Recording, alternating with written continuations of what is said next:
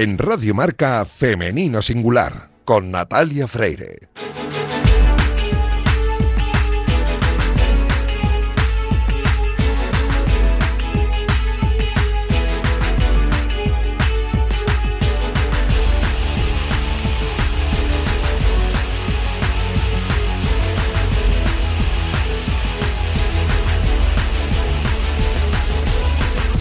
Muy buenos días y bienvenidos un sábado más a este espacio de radio en el que nos empeñamos en dar visibilidad y voz a las mujeres que hacen que nuestro deporte sea cada vez más grande. Nos encanta ver triunfar a nuestros deportistas, ya sean hombres o mujeres, pero permitidnos que en la próxima media hora hablemos solo en femenino singular, que es el nombre de este programa, que escucháis ahora mismo en la sintonía de Radio Marca. Os recuerdo que podéis encontrar los audios de nuestros programas en todas las plataformas de audio y también en la web de marca.com.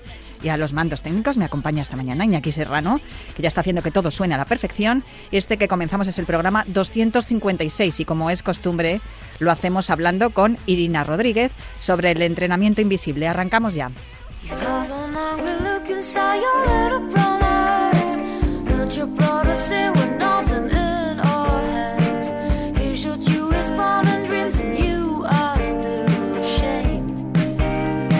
Esta sección está dedicada pues, a ese entrenamiento invisible, ¿no? Eh, específicamente intentamos que sea para mujeres, pero bueno, normalmente hablamos también para hombres y mujeres.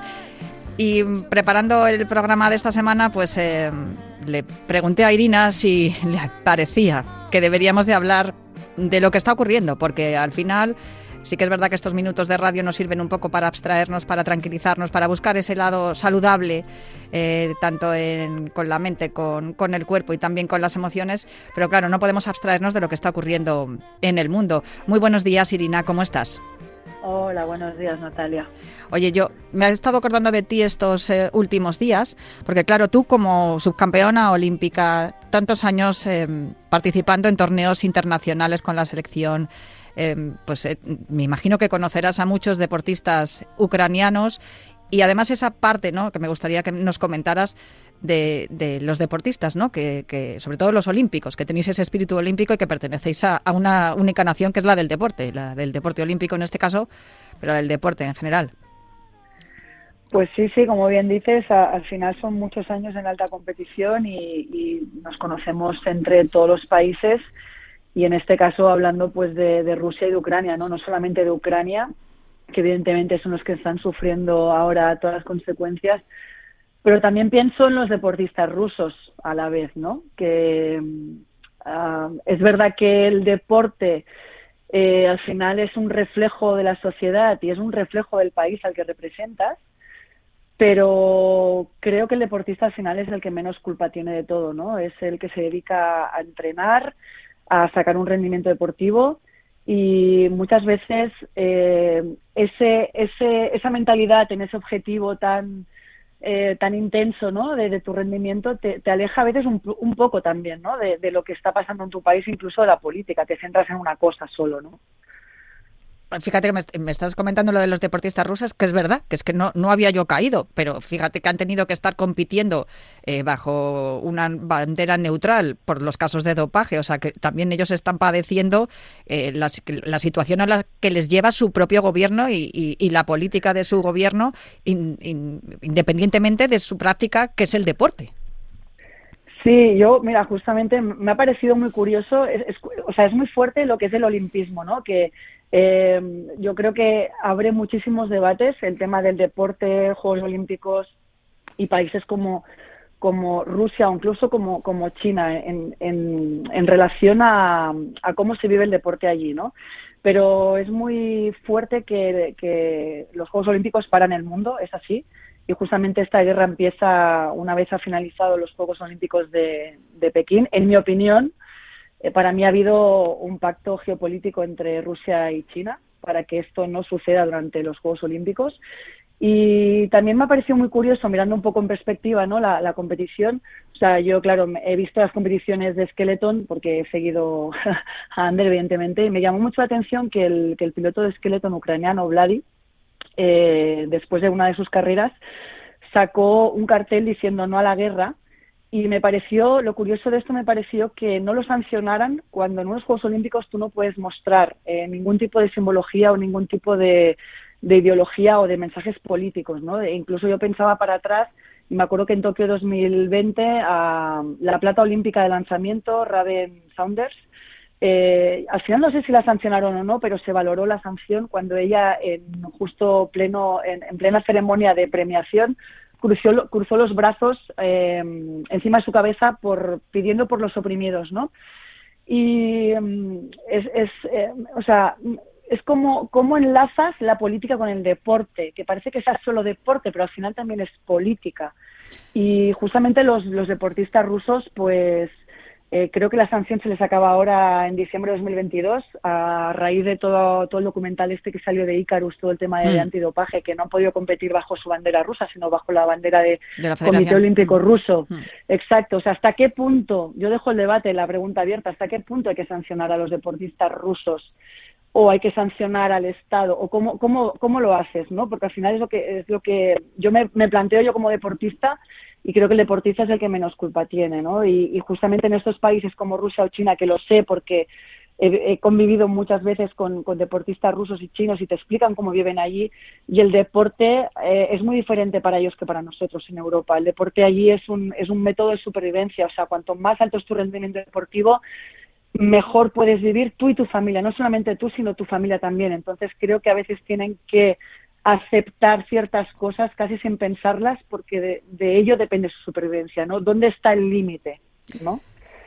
El límite que ponen las instituciones deportivas también lo hemos visto en la UEFA y lo hemos visto incluso en la Super Bowl. Me viene ahora mismo la imagen de, Eminem, ¿no? Arrodillándose, reclamando lo del Black, Black Lives Matter, todo esto. Eh, ponen límites, ¿no? Para que la política no, entre comillas, ensucie el deporte, porque el deporte pues tiene que ser un un lugar donde los valores del ser humano se, se, potencien ¿no? y se destaquen. Sin embargo, también me viene a la, a la cabeza pues, momentos en los que la política ha utilizado también, entre comillas, el deporte para resolver algunos conflictos entre la población o entre países. Me viene a la memoria la frase famosa de Nelson Mandela, ¿no? que el deporte es una, es una herramienta poderosa para cambiar el mundo, ¿no? que el deporte puede cambiar el mundo como, como lo que ocurrió en Sudáfrica ¿no? con el Mundial de Rugby. ¿Qué podemos hacer desde, los, desde el deporte, ¿no? desde la familia del deporte y sobre todo qué podéis hacer los deportistas? No, eh, no sé si, si se plantea algún tipo de, de acción, de protesta, o, a pesar de que eso pues conlleve sanciones, ¿no? Como has comentado con lo del piloto de Skeleton. No, al final no lo sancionaron, que por, eso me, resultó curioso que él sacó la, el, cartel y no lo sancionaron. Y de hecho también el presidente del, Comité Olímpico Internacional, creo que fue en la ceremonia de clausura, eh, hizo un grito a, la paz, que por favor, eh, un, grito a la paz en el mundo. O sea, creo que que los, los valores del deporte eh, para mí son buenísimos, es una herramienta esencial en la vida si se saben utilizar bien. El problema aquí es que creo que al final se mezcla todo, ¿no? Se mezcla política y deporte y, y es aquí donde como deportistas muchas veces eh, me pongo yo en mi caso. Yo cuando entrenaba, cuando estás entrenando 10 horas eh, con un objetivo concreto, muchas veces no es que no sepas lo que pasa en tu país, evidentemente estás informado, pero la política para ti en ese momento no es importante, ¿no? Entonces, eh, representas tu país, pero eh, representas todo lo que está sucediendo también, o sea, es ahí donde se liga el deporte y la política. Y de hecho, los Juegos Olímpicos, para mí, es la competición más política que hay, porque no van los mejores, o sea, lo que se trata en los Juegos Olímpicos es que vayan toda la, toda la representación y que todos los países estén representados, sean buenos o no. no. O sea, en mi deporte, por ejemplo, hay mucha más competición en un mundial hmm. que en unos Juegos Olímpicos. Precisamente por esto, porque se, se, se quiere que, que todo el mundo esté, esté representado, ¿no? Política y deporte para mí es difícil de separar está clarísimo. Además, a lo largo de la historia lo vimos también en los Juegos Olímpicos del 68 con la protesta del Black Power. Eh, históricamente los deportistas han tomado partido en estas situaciones porque más allá de ser deportistas, pues sois personas y sois también eh, individuos y, bueno, pues eh, ciudadanos de vuestros países y es evidente que no puede pasar desapercibido lo, que, lo que está ocurriendo y lo que está sufriendo tu gente. Por eso te decía, ¿no? Que a pesar de que sabes que te pueden sancionar, como, como lo que le pasó al piloto Skeleton o lo, que hizo Eminem en, en, el show de medio tiempo de la Super Bowl, muchos lo hacen, lo hacen y, y, no, y no les importan las sanciones porque más allá del deporte y de los logros deportivos y de las victorias y de los objetivos que uno se plantea como deportista, pues está también la vida. Irina, mm, no sé si tienes que comentarme algo más. No, comentarme un poco, un poco esto, lo que quería decir es que, claro, como deportista a veces también sientes la responsabilidad de que eres un espejo del mundo, ¿no? Y, lo que haces tú también es un reflejo. Entonces entiendo que se puede aprovechar siendo deportista, que mejor reclamo que una, una premiación para lanzar un mensaje que pueda llegar a la sociedad. Entonces creo que por eso muchos deportistas a veces nos arriesgamos, ¿no?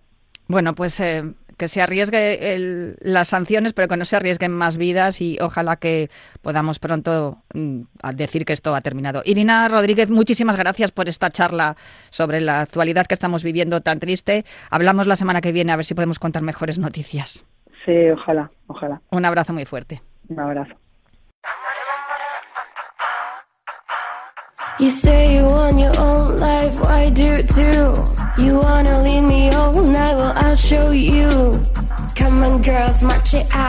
La institución educativa SEC y el Consejo Superior de Deportes, en el marco del programa de atención al deportista, firmaron la pasada semana un convenio de colaboración con el que impulsarán la incorporación de los deportistas de alto nivel al sistema educativo durante su carrera y al final de la misma. Desde 2016, más de 50 deportistas han cursado o están cursando estudios en la Universidad Camilo José Cela y en los colegios SEC. Muchas son mujeres que, sabiendo que el deporte femenino no goza de tantas ayudas como el masculino, deciden combinar su actividad deportiva con la académica para asegurarse un futuro laboral. Nosotros estuvimos presentes en la firma y hablamos con José Luis del Sol, vicepresidente de la institución educativa SEC, con el rector de la Universidad Camilo José Cela, Emilio Lora Tamayo, con el director de deportes de la Universidad Camilo José Cela, José Luis Lesma, y con el director de deportes de la institución SEC, José Javier Hombrados. Estoy con José Luis del Sol, vicepresidente de la institución educativa SEC. Se ha firmado un convenio para potenciar la posibilidad de que los alumnos que quieran eh, dedicarse al deporte profesionalmente tengan luego un futuro también eh, académico, laboral y que, como ha dicho el presidente del Consejo Superior de Deportes, que el abandono o el fin de la práctica deportiva profesional no conlleve vértigo. Bueno, siempre ha sido una constante desde su origen en el SEC la promoción del deporte. Como ha dicho el rector en su intervención, fuimos los pioneros en las escuelas de alta competición, que era un poco lo que luego se ha visto que en Estados Unidos las grandes universidades hacen para poder compaginar la alta competición con el deporte. Nosotros a nivel escolar y ahora también a nivel universitario promovemos esta práctica, lo cual supone que permite a los chicos que tienen especiales cualidades para el deporte seguir su currículum académico sin problemas, adaptando currículos y horarios para que no tengan problemas en el futuro. Eh, gracias a esto, bueno, ha sido reconocido por las autoridades, con dos premios Joaquín Blume, que no creo que haya muchas instituciones que lo tengan, eh, por, la, por la promoción del deporte escolar y universitario. Y esa continuidad en la universidad la tenemos aquí con el rector de la Universidad Camilo José Cela. Es un modelo muy parecido al de Estados Unidos. Estamos viendo cómo muchos de nuestros deportistas de élite se tienen que ir a Estados Unidos porque no encuentran los recursos aquí en las universidades de, España. Bueno, eso iba, iba, a subrayar, porque por un lado lo que ha citado el, el vicepresidente el, intentar eh, identificar el talento deportivo dentro de nuestros estudiantes, para eso sirve este programa. Pero también al revés, para que los deportistas que están fuera puedan consolidar un, bueno, pues toda una eh, especialización en, unas competencias y unos contenidos que les sirvan para reintegrarse al eh, mundo laboral. Es decir, las dos, las dos cosas que hay. Por lo tanto, es una especie de función social para el mundo deportivo, esta otra. Y de esa manera yo creo que estamos cumpliendo algo que se echaba mucho en falta que efectivamente que lo venimos haciendo desde hace mucho tiempo, como decía el vicepresidente, y que seguiremos haciéndolo porque para nosotros es, un, em, es una satisfacción poder hacerlo y además estamos cumpliendo una función social con ello importante. Para llegar a esto hay un programa de becas ya en marcha, eh, imagino, ¿no? Y, se está haciendo efectivo, ¿no? ¿Hay algún, alguna promesa ya? ¿Tenemos por ahí algún alumno que ya apunta? Bueno, tenemos, eh, especialmente en la universidad, hemos tenido varios deportistas eh, que están en ligas profesionales, especialmente de fútbol, yo no conozco muy bien los nombres, pero sé que está Mata, que ahora está en Manchester United, ¿no? Y es alumno nuestro esto lo sabrá mejor el director de deportes, José Luis. José Luis. Pues sí, como, como bien dice José Luis, eh, son muchos los deportistas, entre otros, y yo creo que siempre destacamos a uno de ellos, que es Juan Mata, que como sabéis está jugando en el Manchester United desde hace muchísimos años y que consiguió terminar los estudios eh, jugando en el Manchester United. Es decir, que, que todo esto es posible porque como bien nos habrán comentado, lo que hacemos es intentar adaptarle sus estudios, que evidentemente somos conscientes que a lo mejor no sacan eh, las titulaciones en el mismo tiempo que cualquier alumno que no se dedica al mundo del deporte, pero al final lo que pretendemos es que cuando termine su etapa deportiva, pues que ya tenga esa formación académica y por tanto luego tenga esa salida laboral que, que yo creo que es tan fundamental muchas veces para los deportistas. Así que son muchas las modalidades deportivas, deportistas, cada día más, y todo vinculado al programa SEC International Sports Academy, que es el que nos facilita poder hacer este tipo de, de labor. Y luego también no solo deportistas que eh, compiten en otras modalidades deportivas que no tenemos nosotros, sino alumnos nuestros que compiten en deportes como el tenis, la hípica, la natación y que también están dentro de, nuestra instalación eh, practicando ese deporte. Así que yo creo que en definitiva pues es un proyecto precioso y que como decimos pues facilita a que los, los alumnos pues no tengan que decidir ¿no? en su vida el, el hacer deporte, llegar a triunfar, que es lo que ellos, por lo que ellos trabajan y luchan, sino que lo pueden hacer sin dejar de lado sus estudios, su formación académica. Juan Mata debe de ser de los pocos futbolistas. Precisamente el fútbol es uno de los deportes en los que menos eh, formación académica podemos ver en los, en los, futbolistas profesionales. Sin embargo, en el resto de deportes, balonmano, remo, o sea, recuerdo una concentración de balonmano que tengo por aquí también a JJ Hombrados, que estaban, eh, creo que era un europeo, un mundial, y las veías a todas en el, en el hall del hotel estudiando. Todas eh, tenían una clarísima idea de acabar su formación académica porque sabían que después del deporte es muy difícil seguir viviendo y recibiendo becas. Verdad, tenemos desde hace más de 20 años a la cantera de Real Madrid estudiando en nuestro colegio de, de Villanueva de la Cañada, con un programa en el cual nos permite seguir siendo miembros de, la, de las canteras inferiores, de los equipos inferiores del Madrid y seguir sus estudios académicos. Esto que supone que estos chicos que luego juegan en primeras divisiones, en primeras ligas, pues han pasado, han seguido su escolaridad, posiblemente han seguido la universidad gracias a la Universidad de Camilo Barcela y están jugando ahora, a lo mejor no son tan famosos como Mata, pero están en ligas regionales o en, en primera división, incluso algunos, que son chicos que han podido completar su currículum académico y, deportivo de una forma mmm, extraordinaria, gracias a esos programas. Me preguntabas antes sobre las becas y es cierto que el SEC dota anualmente, no sé la cantidad, lo sabrá mejor eh, JJ, pero cantidades importantes para estos programas, porque no solo de apoyo eh, académico, sino incluso de manutención en residencias propias de nuestros centros. Eh, se hace un esfuerzo importante para la promoción del deporte. Pues ya que han nombrado a JJ Nombrados, que le tengo aquí, le voy a hacer una pregunta. Cada vez entre los deportistas de élite está más establecida esa, esa, certeza de que tienes que estudiar y tienes una formación, tienes que tener una formación académica para cuando cuelgues las botas.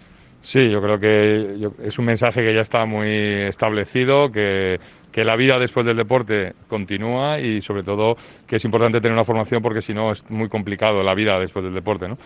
En cualquier caso, independientemente de los niveles, también tenemos jugadores, como bien han dicho, de, primer nivel, ¿no? En primera división, pues recuerdo ahora a Miguel Gutiérrez, es un jugador del Real Madrid que está en primera división, que ya está despuntando y es un perfil además académico eh, elevado, un niño muy cumplidor en todos los sentidos. Y, y bueno, pues como digo, eh, hay una necesidad de estudiar y tenemos más de 200, casi 200 deportistas eh, de todos los deportes, o sea, fútbol, eh, fútbol, baloncesto, esgrima, natación, y, y, lógicamente tienen muy claro que es necesario. Y hay ejemplos ya muy positivos de los que, bueno, que además el deporte da valor, o sea, un, un valores del deporte, como bien decía el secretario de Estado, para el deporte unidos a la formación académica eh, son perfiles con habilidades, que es un poco el, la formación del futuro, habilidades y formación, eh, una mezcla perfecta. Pues muchísimas gracias a los cuatro y enhorabuena por la firma de este convenio y que sigan saliendo deportistas bien formados.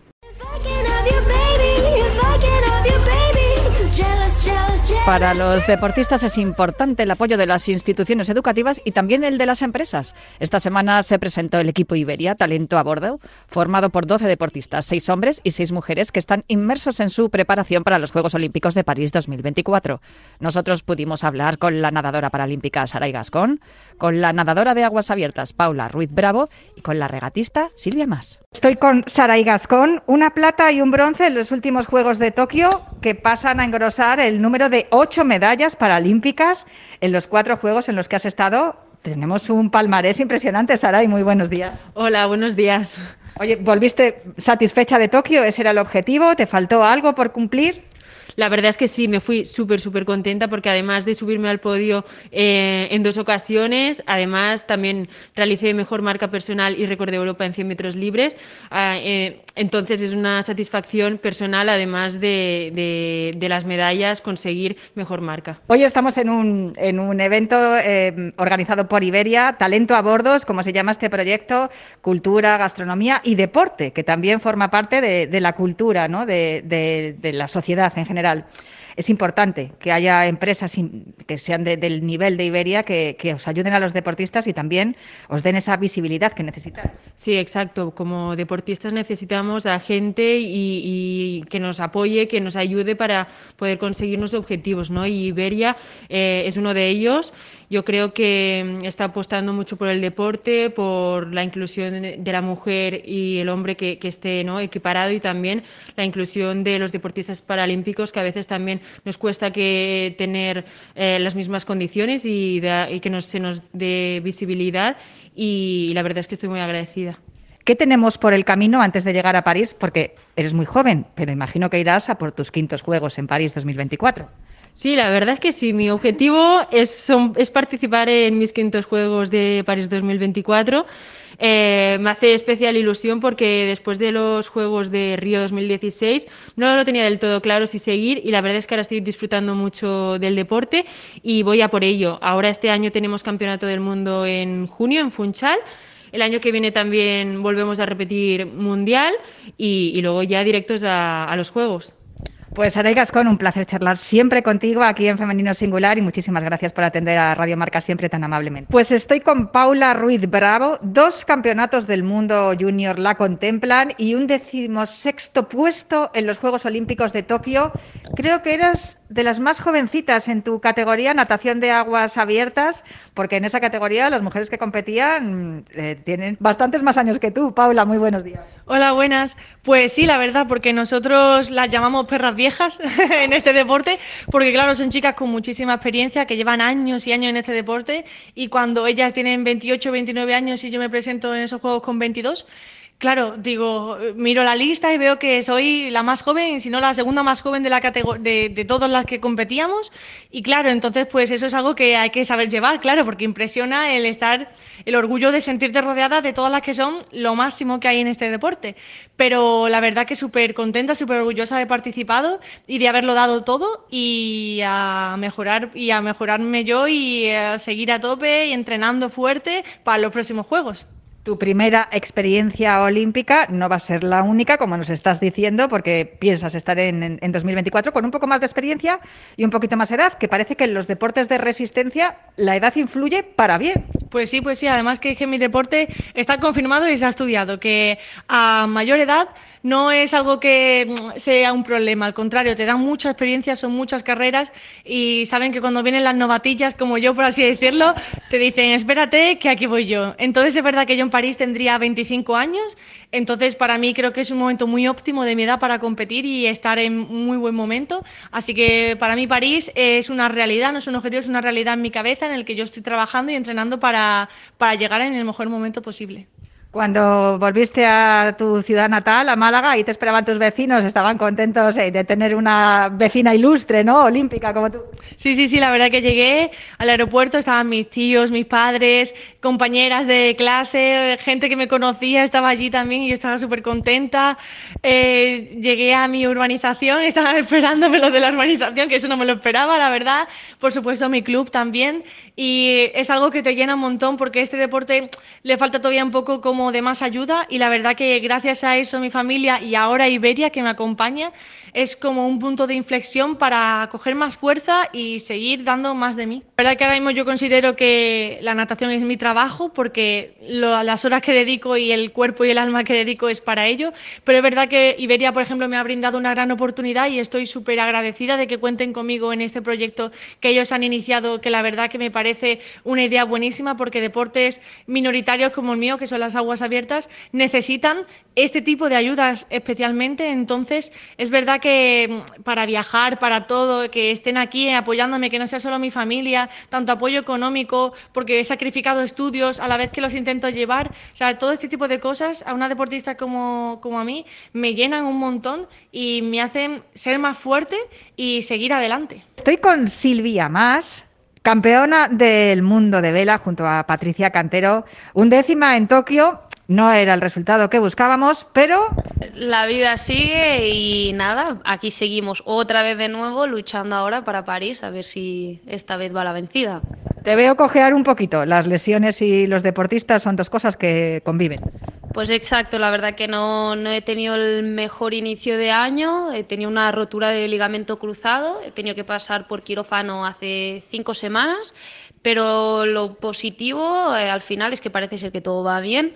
Sí que es verdad que, bueno, he hecho un poco de menos navegar, ¿no? Y estar afuera con mis compañeros y estar dando guerra, pero nada, ahora son meses que toca rehabilitación, gimnasio, rehabilitación, gimnasio e intentar pues eso, pues crecer cada uno como persona y salir de este lado que parece que jolín, que es una agonía todo el día encerrada, digamos, haciendo lo mismo, pero es lo que toca ahora, o sea, mejorar. Bueno, esta vez va a ser diferente, ¿no? Que ya se sabe que es, va a ser mixto para París y entonces eh, ahí está el Nico, ¿no? Que va a ser la, la persona con la que voy a competir, que de hecho él sí que está todo el rato pendiente de, venga, va, cómo va, cómo vas, venga la rodilla, ¿vale? Y hemos empezado a trabajar otros aspectos, ¿no? Más psicológicos, el tema del barco, el material, todo eso sí que ya hemos empezado el camino y, y la verdad que nos entendemos muy bien porque es con el, con el chico con el que habíamos estado entrenando eh, para Tokio. Esto de, de los equipos mixtos a Tokio, o sea, se probó en Tokio en algunos de los deportes. Es algo que yo creo que ha tenido muy, muy buena acogida entre el público también, porque también es una manera de demostrar que el deporte es inclusivo.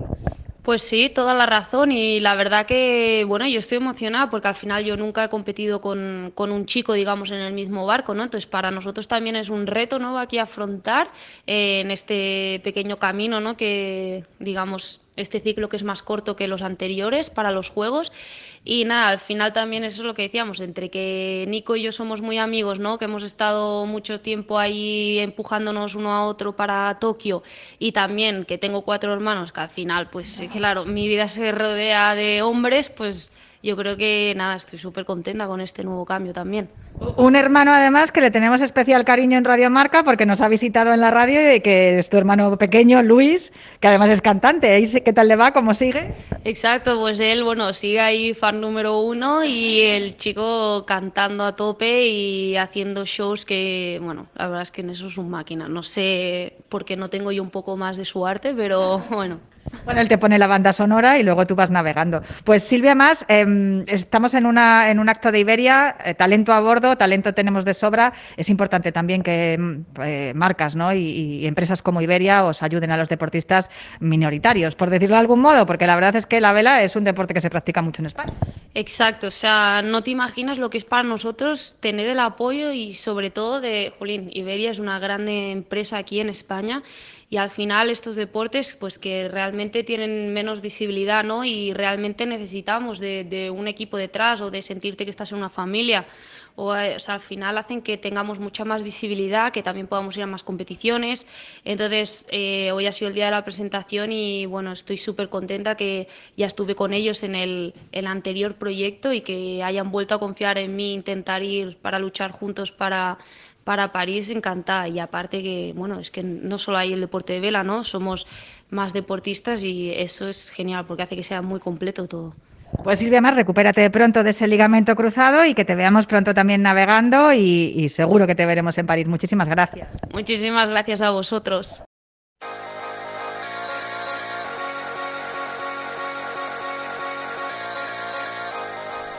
Y hasta aquí Femenino Singular. Muchísimas gracias a Iñaki Serrano, que ha estado al otro lado del control. Nosotros os dejamos en la sintonía de Radio Marca, pero volveremos el próximo sábado para seguir hablando en Femenino Singular.